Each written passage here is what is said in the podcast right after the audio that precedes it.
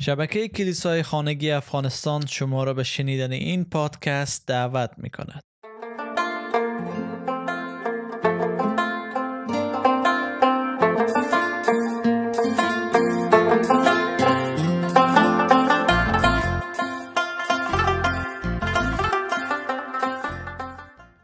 کتاب پنجا دلیل چرا مسیح آمد تا مصلوب شه اثر جان پایپر دلیل هفتم و عنوان این دلیل ای هست که برای باطل کردن قوانین دینی که بر ضد ما بود مسیح آمد تا مصلوب بشه. در نامه به کلوسیان فصل دو آیه 13 و 14 می‌خوانیم خدا شما را که به علت خطاهای خود مرده و در جسم خود نامختون بودید با مسیح زنده کرد و همه گناهان ما را بخشیده است. او سند محکومیت ما را همراه با تمامی مقرراتی که علیه ما بود لغو کرده و آن را به صلیب خود مخکوب نمود و از بین برد. و جان پایپر میگه چه نابخردانه و احمقانه است که خیال کنیم بالاخره روزی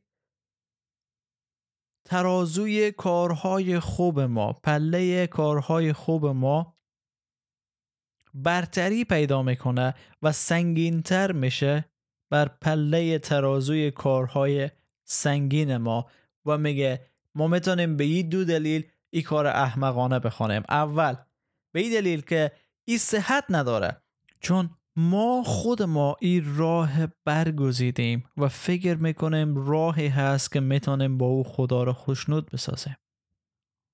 و فکر می‌کنیم که ما متکی به خدا هستیم و کارهای خوب ما در پایان پاداش عظیمی برای ما داره چون باعث تمجید و ستایش خدا میشه. اما پتروس رسول در نامه اول پتروس فصل 4 آیه 11 ما رو به چالش می‌کشه. میگه مثلا کسی که وضع می‌کند طوری سخن بگوید که گویی از طرف خدا پیامی دارد و آنکه خدمت می کند با قدرتی که خدا به او عطا میفرماید خدمت کند. تا از این راه خدا در همه چیز به وسیله عیسی مسیح جلال یابد. آری جلال و قدرت تا به ابد از آن او باد. آمین. و جان پایپر از دو قسمت کتاب مقدس آیات استفاده می‌کنه و با این سوال می‌خوایم ما رو به چالش بکشه. در مقابل کلام خدا ما باید چه بگوییم؟ ابتدا برای ما از رومیان فصل 14 آیه 23 میگه میگه هر آنچه که از ایمان نیست گناه است.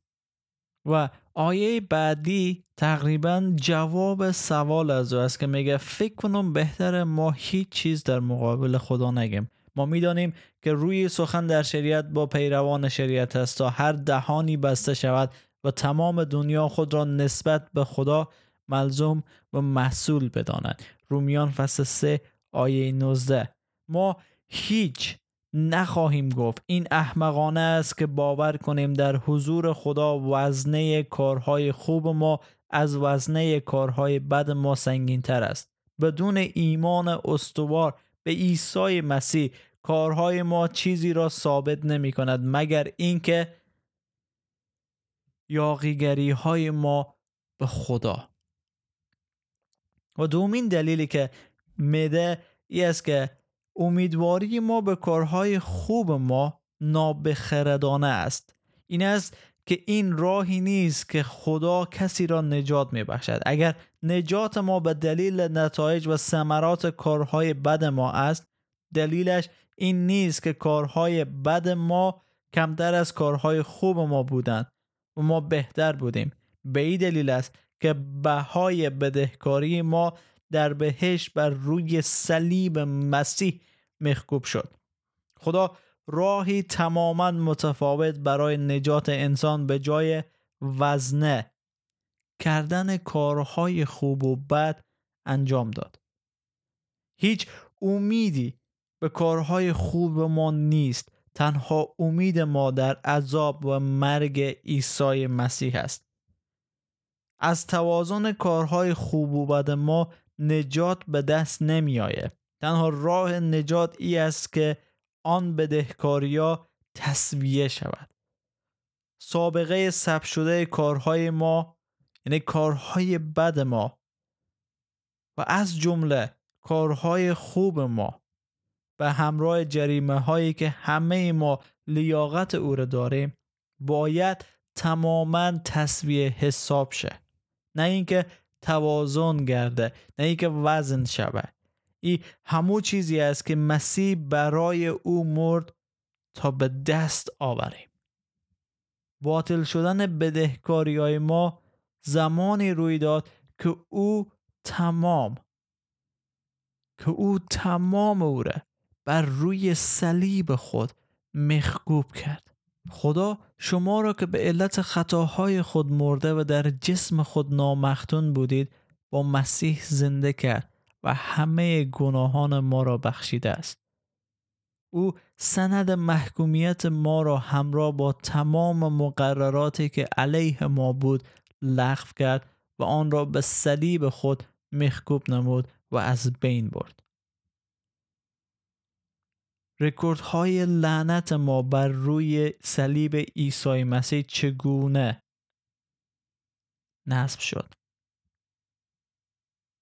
مسیح هر آنچه که بر علیه ما بود بر خود گرفت و با خود به روی صلیب برد. پس عیسی مسیح ای رکوردهای لعنت و خوب کارهای خوب و بد ما بر روی صلیب برد. او محکومیت و لعنت ما را تحمل کرد و اون نجات ما را تماما بر میزان و سنجش متفاوتی گذاشت. او تنها امید ما امید ما و امید همه ما است و ایمان داشتن به او تنها راه خدا برای نجات ماست و ایمان داشتن به او تنها راه ما برای رسیدن به خدا هسته. پس خود بازی ندهیم که کارهای خوب ما در حضور خدا سنگین تر از کارهای بدم است چون با این کار ما به خود فریبی می‌رسیم.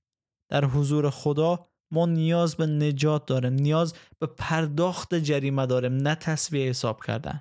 خدا می‌خواد که ما جریمه خود کامل پرداخت کنیم. اگر با یک موتر تکر کنه می‌تونی نیست که موتر بعدی به با ما بزنه به تصویه حساب شد. نه ما باید پرداخت کنیم تمام مبلغی که خسارت وارد کردیم به موتر.